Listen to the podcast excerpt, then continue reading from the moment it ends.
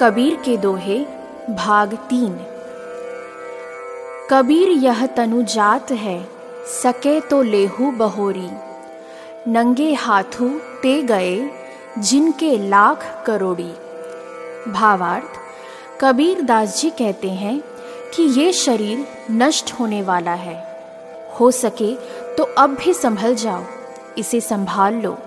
जिनके पास लाखों करोड़ों की संपत्ति थी, वे भी यहाँ से खाली हाथ ही गए हैं। इसलिए जीते जी धन संपत्ति जोड़ने में ही ना लगे रहो।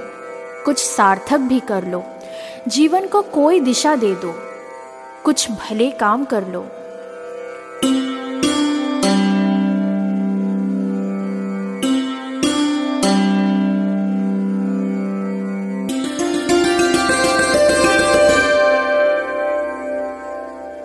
तंतो सब बन भया। करम भये कुहाड़ी। आप आप कु काटी है, कहे कबीर बिचारी। भावार्थ, कबीर दास जी कहते हैं कि ये शरीर तो सब जंगल के समान है। हमारे कर्म ही कुल्हाड़ी के समान है। इस प्रकार हम खुद अपने आप को काट रहे हैं। ये बात कबीर सोच विचार कर कहते हैं।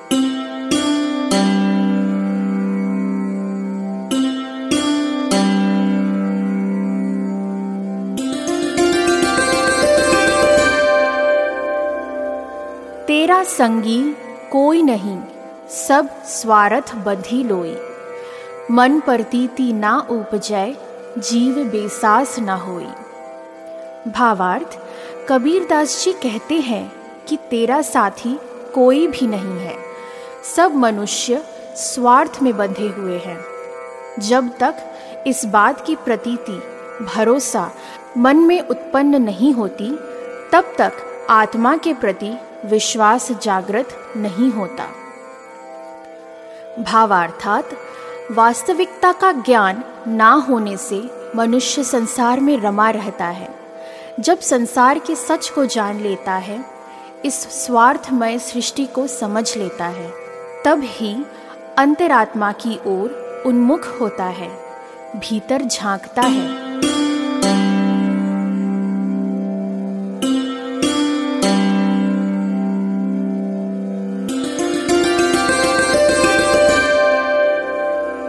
मैं मैं मरी, जिनी करे, मेरी सूल विनाश मेरी पग का पैशना, मेरी गल की पास।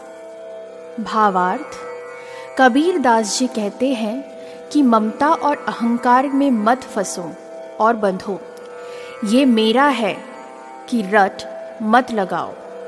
ये विनाश के मूल है, जड़ है, कारण है।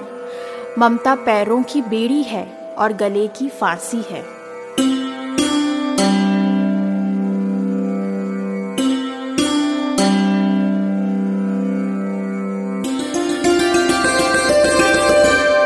कबीर नाव जर्जरी, कूड़े खेवन हार।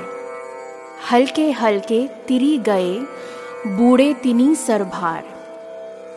भावार्थ कबीर दास जी कहते हैं कि जीवन की नौका टूटी फूटी है। जर्जर है।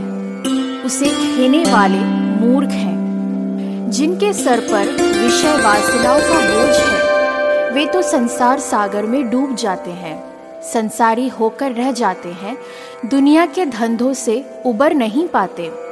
उसी में उलझ कर रह जाते हैं, पर जो इनसे मुक्त हैं, हल्के हैं, वे तर जाते हैं, पार लग जाते हैं भव सागर में डूबने से बच जाते हैं।